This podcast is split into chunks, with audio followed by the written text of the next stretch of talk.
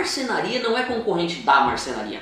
Se você pega hoje, o que nós fizemos um trabalho de, de campo há alguns anos atrás, nós identificamos que 70% de imóvel que é vendido é vendido pelas lojas de planejados. Uhum. Então, assim, 30% é da marcenaria. Então, o que, o que traz para nós que o concorrente não é o marceneiro. É. Não é o marceneiro concorrendo com o marceneiro. É uma loja planejada. Aham. né? E assim, eles fazem um serviço hoje tão bom quanto, mas a marcenaria tem um diferencial. Tem.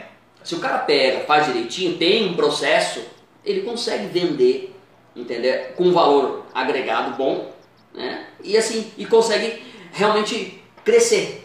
Eu perguntei uma vez para um vendedor, eu gosto de receber os vendedores aqui Sim. na marcenaria, eu procuro receber da melhor forma, né? Então é, a gente gera um relacionamento, no meu entendimento, sempre um relacionamento muito bom. E um dia numa conversa, um, um vendedor falou que ele tinha é, aproximadamente 1.500 marcenaria, clientes, né?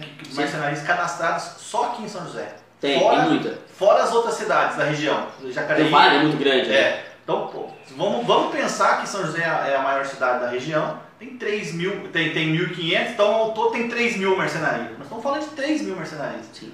Né? É, cada um com o seu jeito de ser ali. Então a gente tem que, de alguma forma, é, criar nossa assinatura. Né? É, personalizar o móvel de um jeito, tá sempre buscando um material diferente. Hoje eu estou Correto. vendo, a gente precisa ficar atento às tendências é, do mercado, né? de, de modelos. Tá? Pô, tô vendo porta com vidro, aquele vidro que era vidro de antigamente, sabe? Aquele vidro canela- caneladinho assim. Que a, a moda ela vai e volta. Vai e volta. Então você tá- tem que estar muito atento a isso. Aquele cara que fala assim, não, eu não faço isso. Ah, eu não faço laca porque laca dá trabalho.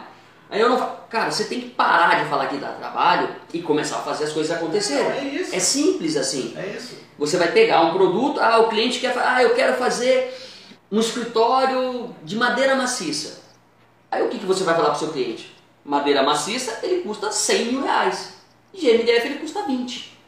O Esse cara, não, caso, eu, eu quero de 100 mil. Ótimo, você fez um, jogou um markup, de repente você nem faz. Você passa, por, terceiriza para quem é especializado naquilo ali. Uhum. Entrega para o cara que ele pediu. É muito simples, né?